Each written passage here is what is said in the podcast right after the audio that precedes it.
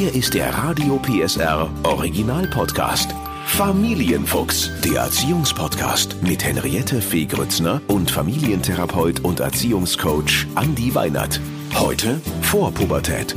Wenn sich mit 10 schon alles ändert. Die meisten Eltern fürchten sich schon vor der Pubertät, wenn aus dem kleinen Mäuschen ein, naja, sagen wir mal, vorübergehender Grizzlybär wird. Und alle denken natürlich, es ist ja noch so viel Zeit bis dahin, denn kaum einer rechnet damit, dass es dann doch so früh losgeht. Bei den Kindern geht's ja jetzt auch schon immer früher los, bei manchen sogar schon mit zehn. Und weil wir nicht damit rechnen, verkennen wir die Zeichen und fragen uns, was ist denn da los zu Hause? Was ist da los? Andi Weinert, Familiencoach, der bringt nämlich jetzt Licht in das Thema Vorpubertät. Hallo Andi. Hallo. Andi, Pubertät ist uns ja allen geläufig, aber es gibt sogar noch eine Vorstufe, ne? Mhm. Wird seit ein paar Jahren unterschieden, genau. Ähm, die Vorpubertät oder die Präpubertät, das ist richtig. Äh, wann geht's da so los bei den Jungs und Mädels? Das ist tatsächlich ein bisschen schwierig, auch da ein festes Zeitfenster zu sagen. Da gelten im Endeffekt so ein Stück weit von all dem, was wir so bisher so an Zahlen ausgewertet haben, gilt in etwa, dass die Mädchen etwas früher in die Vorpubertät kommen als die Jungen.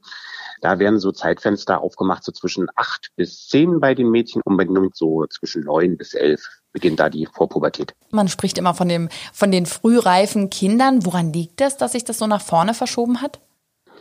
Also was man so aus der Auswertung verschiedenster Zahlen weiß, ist, dass das Ganze jetzt nicht nur ein Trend ist, den wir bei uns hier in Deutschland haben, sondern dass das Ganze eben in vielen europäischen Ländern mittlerweile gut dokumentiert ist, dass sich das in den letzten 50, 60 Jahren eben auch deutlich nach vorne verlagert hat. Gründe dafür können sehr unterschiedlich sein. Da werden auch sehr unterschiedliche Dinge für angegeben.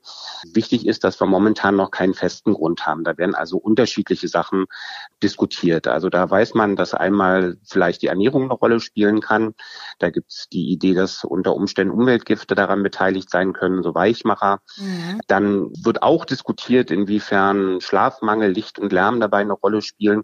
Und immer wieder gibt es eben auch die Vermutung, dass das Gewicht eine wichtige wichtige Rolle spielt. Also weil tatsächlich sieht man eben bei Kindern, die übergewichtig sind, tendenziell den Trend, dass die früher auch in die Pubertät oder Vorpubertät starten. Und das Thema äh, Vorpubertät, also mich interessiert das natürlich brennend, weil die Annabelle auch jetzt so in dem Alter ist. Was sind denn so die ersten Anzeichen, dass man sagen könnte, aha, es geht los? Also das kann man sicherlich unterscheiden. Da gibt es sicherlich einmal körperliche Veränderungen, aber vor allen Dingen auch eine ganze Reihe von psychischen Veränderungen, an denen man das Ganze deutlich machen kann. Wir also, können ja zuerst mit den körperlichen anfangen. Ich meine, da, ich glaub, da haben wir alle genug Fantasie. Wir wissen, was dann passiert.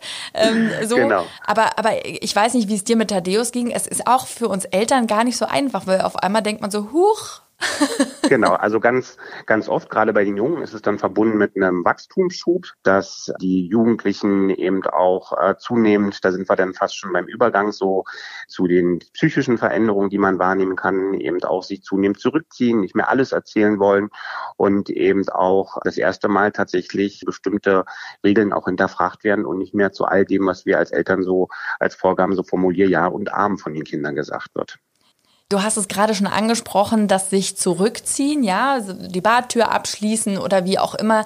Wie, wie gehe ich denn als Eltern am besten mit diesen Veränderungen um? Ich glaube, da kann man ja auch viel falsch machen. Also ich denke, für den Umgang vor Pubertät kann man ähnliche Empfehlungen geben wie bei der Pubertät. Das ist ja immer so ein Stück weit die Kunst, den Kaktus dann noch irgendwie umarmen zu können.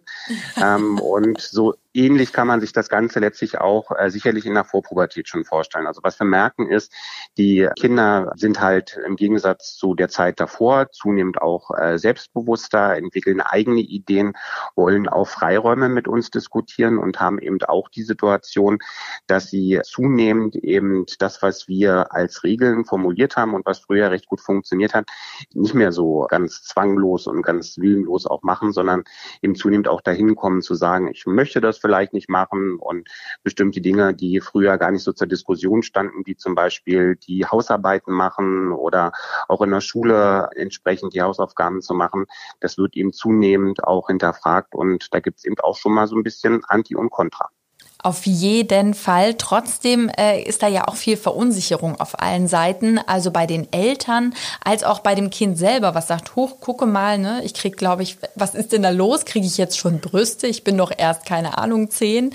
Und wir denken vielleicht auch, hoch, diese Verunsicherung, würdest du da sagen, kann man da ganz offen mit umgehen, auch mit dem Kind und sagen, oh, das, oder, oder soll man das feiern und sagen, super, wir kaufen dir jetzt gleich so einen ersten kleinen BH? Wie, wie äh, geht man denn am besten damit um? Also ich glaube, da kommt es ein bisschen drauf an, wie so insgesamt in der Familie der Umgang mit Körperlichkeit ist und wie gut man auch über solche sensiblen Themen vielleicht auch vorher schon miteinander gesprochen hat. Also wenn das Thema Körperlichkeit äh, eben ein sehr selbstverständliches in der Familienkultur ist, dann kann man das natürlich genauso, wie du es auch vorgeschlagen hast, machen, dass man sagt, man bespricht das ganz offen miteinander und man guckt auch, hey, wie können wir jetzt mit der Situation umgehen? Ist ja aber nicht in allen Familien so. Manchmal ist das vielleicht auch so, dass das Kind sich durchaus auch erstmal für die ersten Veränderungen schämt, mhm. nicht so richtig weiß, Mensch, was ist denn da eigentlich los mit mir? Da muss man sagen, es ist Gott sei Dank so, dass die Kinder auch durch die Schule und auch durch Gespräche untereinander sicherlich an der einen oder anderen Stelle sich schon austauschen können und das auch tun werden. Und da sicherlich die ein oder andere Idee im Internet nach bestimmten Fragen zu schauen auch den Kindern helfen kann, Wichtig ist nur, dass man sich eben als Gesprächspartner auch anbietet und sagt, also wenn du Fragen hast oder wenn du irgendwas mit mir besprechen möchtest, dann können wir das miteinander machen. Ich will damit auch sagen, dass es nicht für jedes Kind immer der vorteilige Weg ist, das mit den Eltern besprechen zu wollen und dass auch das völlig okay ist. Mein Kind ist nicht komisch, wenn es das eher mit sich ausmachen möchte und eben auch sagt, meine Eltern will ich da vielleicht auch im ersten Schritt gar nicht so involviert haben. Ja, und dann ist es ja aber auch so eine sehr sensible Phase, wo natürlich auch von außen viele Kommentare kommen. Also zum Beispiel, ich denke jetzt mal bei Mädchen daran, vielleicht, wenn ne, so die, die, die ersten Ansätze zu sehen sind, dass es eventuell jetzt bald ein mini, mini, mini Busen kriegen könnte oder wenn vielleicht beim, beim Jungen dann, weiß ich nicht, das erste Barthaar sprießt, ja, und, und äh, der dann natürlich ganz stolz einen Rasierer will. Trotzdem so, so ähm, Kommentare von außen, von anderen Erwachsenen oder von Mitschülern kommen ja auch. Wie kann man das Kind da äh, ein bisschen beschützen oder auch bestärken?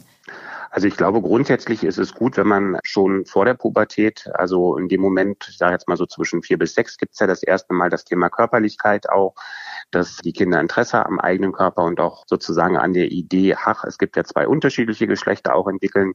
In dem Moment, wo man vielleicht an dem Punkt auch schon dahin kommt und sagt, ich erziehe mein Kind zu einem selbstbewussten Körpergefühl und dazu, dass solche Veränderungen auch irgendwann mal normal sind, dann kann das Kind auch mit solchen Dingen sicherlich besser umgehen mit solchen Hänseleien. Da geht's ja, mhm, glaube genau. ich, auch so ganz klar drum.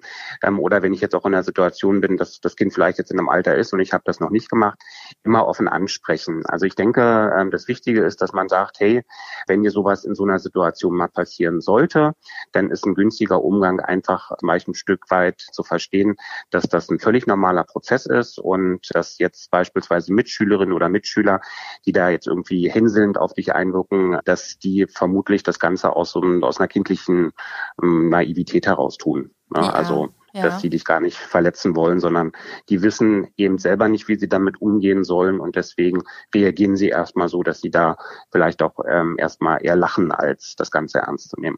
Was mache ich denn, wenn mein Kind äh, unsicher wird und vielleicht anfängt, weite Sachen zu tragen? Also weißt du, so wenn da so ein Schamgefühl ist, natürlich kann man da die ganze Zeit sagen, das ist was ganz Tolles und freu dich doch und vielleicht ist es aber trotzdem unangenehm.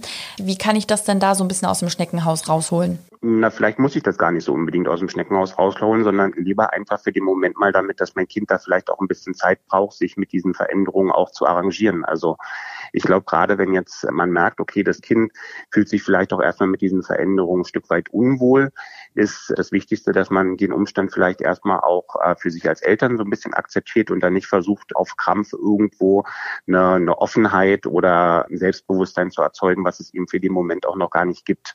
Ja, also aber andersrum, aber andersrum eben genauso, ne? Wenn ein Kind eben sagt, obwohl vielleicht noch nichts zu sehen ist, ich möchte gerne so einen kleinen äh, Sport-BH haben, dass man dann nicht sagt, nee, Quatsch, brauchst du nicht.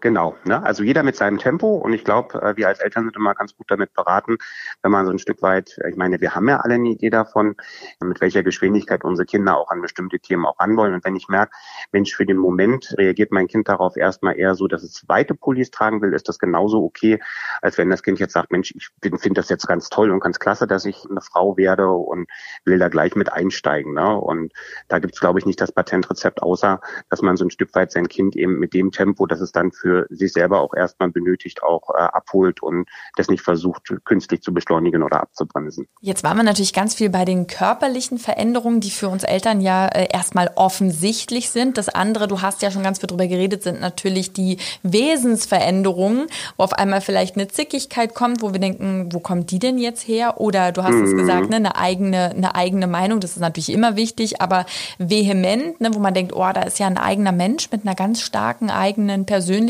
und Meinung.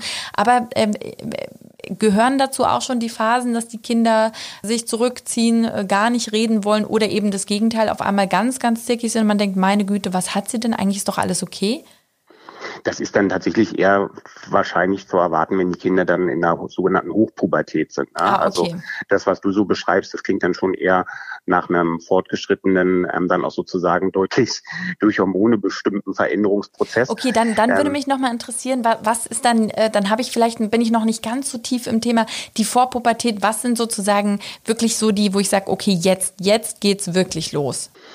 Von der psychischen Seite her, glaube ich, ist es eben genau das, dass man merkt, das Kind ist nicht mehr komplett regelkonform, ist nicht mehr komplett in der Symbiose immer mit dem, was die Eltern so als Regeln auch formuliert haben, sondern fängt eben auch an, zu bestimmten Dingen eigene Ansichten zu entwickeln, Dinge kritisch zu hinterfragen und vielleicht an der einen oder anderen Stelle auch das erste Mal auf uns provokativ zu wirken. Was ist denn in solchen Momenten wichtig? Würdest du sagen, eher äh, nachsichtig zu sein oder wirklich ganz klare Regeln dann zu Hause zu formulieren? Also ich glaube auf der einen Seite, und das ist ja immer wieder das, dass ähm, wir am besten mit unseren Kindern durch die Pubertät auch kommen, wenn wir sagen, ähm, wir unterscheiden in der Art und Weise des Umgangs mit dem Kind einfach zwischen wirklich uns festen, wichtigen Regeln und Regeln, die wir eben früher hatten, auf die man aber nun ein Stück weit auch dadurch, dass das Kind älter wird und langsam zum Erwachsenen wird, auch bereit sein muss, äh, zu verzichten. Heißt also für mich, natürlich gibt es bestimmte Regeln, die klar formuliert sein sollten. Ich sage jetzt mal sowas, das kann in dem einen Familienalter kann das sein, dass man pünktlich ist, dass man verlässlich ist, dass man weiterhin zur Schule geht, dass man sich auch wischt. Das alles können ja Regeln sein, von denen man sagt, die sind für uns unumstößlich und die müssen auch so sein. Ich denke, das Wichtige in der Vorpubertät ist einfach ein Stück weit, sich ähm, als Elternteil dafür selber zu sensibilisieren, dass das, was jetzt kommt, eine neue Phase ist und dass unsere Kinder, auch wenn sie jetzt vielleicht anfangen, das erste Mal auch auf uns anders zu wirken und nicht mehr mit allem gleich einverstanden sind, dass sie das auch brauchen, um letztlich ähm, zu eigenen Persönlichkeiten zu werden. Ja, wie war das denn bei Thaddeus? Konntest du da so eine Vorpubertät ausmachen? Ja, der ist mittendrin. In der Vorpubertät? Der ist mittendrin in der Vorpubertät und wahrscheinlich auch schon am Übergang so ein Stück weit ähm, in die Pubertät. Der ist ja jetzt zwölf Jahre alt geworden. Und ja, also wir haben es natürlich auch an solchen schönen Dingen gemerkt, dass so bestimmte Regeln, die wir aufgestellt hatten, dass die ein Stück weit auch hinterfragt wurden. Also eine lustige Anekdote, die ich an einem anderen Punkt ja auch schon mal erzählt habe, war die, dass ich zu ihm gesagt habe, der alte Computer, der funktionierte noch richtig super und solange wie der gut geht, gibt es auch erstmal keinen neuen. Und ich habe es dann ganz deutlich deutlich gemerkt, als mit einem sehr provokativen Blick dann der Bildschirm von dem Computer genommen wurde und dann langsam den Schreibtisch verließ. Hast du noch Dann war der Computer natürlich kaputt. Hast du noch eine Anekdote? Eine andere Anekdote ist eben die, dass ich natürlich zunehmend er ja auch versteht, was man so als Familiencoach auch so macht. Und auch da erlebe ich erste äh, kritische Rückmeldung, ob man das dann als Familiencoach wirklich immer so machen muss. Großartig. Das macht natürlich besonders viel Spaß. Die werden dann auch so kleine Naseweise, ne? dass sie alles besser wissen. Genau. Ja, genau. Sehr schön. Aber ähm, wichtig ist ja, dass man auch lernt und dafür ist ja die Pubertät auch da loszulassen, auch ein Stück weit, ne? Und sie auch mhm. machen zu lassen, dennoch eben darauf zu achten, dass es ihnen gut geht. Und das ist ja auch eine spannende Phase, wirst du ja auch so erleben zwischen eigentlich noch irgendwie hat man da noch das kleine Kind und irgendwie ist es dann auch schon ganz groß und dazwischen genau. switcht es hin und her.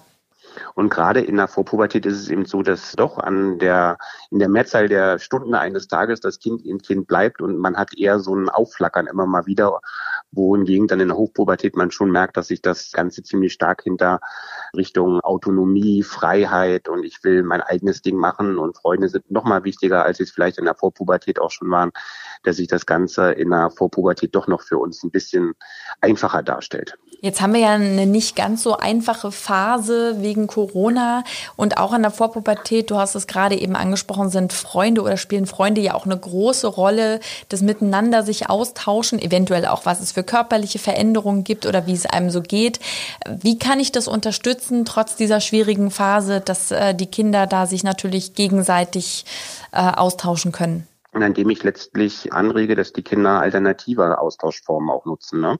Die Möglichkeit nutzen, einfach digital, über Telefon, über entsprechende Videochat-Möglichkeiten, dass die Kinder sich trotz alledem austauschen können und immer wieder sagen, so für den Moment ist das die Lösung, die wir als eine Brückenstrategie haben und das Ganze eben auch öffnen, dass man also sagt, irgendwann wird es ja auch hoffentlich mal wieder ein bisschen besser werden und dann gibt es auch wieder die Möglichkeit, dass ihr euch wieder direkt treffen könnt. Kann ich denn so lange als Mama oder Papa äh, das so ein bisschen ersetzen auch? Ich weiß gar nicht, ob das so eine günstige Idee ist, die du da hast. Ich glaube, gerade in der Phase ist es wichtig, dass man dann doch lieber in einem WhatsApp-Chat, wo wir die Tür mal zumachen ähm, und vielleicht auch den Anspruch haben, nicht alles lesen und verstehen zu wollen, dass die Jugendlichen wirklich die Möglichkeit bekommen, sich da für sich auszutauschen, als dass wir da in irgendeine Ersatzrolle gehen sollten. Ja, äh, bist du denn dann auch so ein bisschen äh, d'accord, dass man mit acht, neun oder zehn dann tatsächlich auch schon so, so ein kleines Handy bekommt? Das muss man immer ein Stück weit entscheiden, wie gut kann ich meinem Kind dann auch in solchen Sachen vertrauen, wie viel brauche ich selber auch an Sicherheit. Auch da kann ich gar nicht so eine allgemeine Empfehlung geben, dass man jetzt sagt, Mensch, jeder sollte mit äh, zehn ein eigenes Telefon haben. Da spielt sicherlich auch der Stellenwert so insgesamt von digitalen Möglichkeiten in den Familien eine wichtige Rolle. Wichtig ist halt, dass ich eine gute Balance finde zwischen natürlich durchaus auch noch einen Blick darauf haben, was macht mein Kind da, gerade in dem Alter.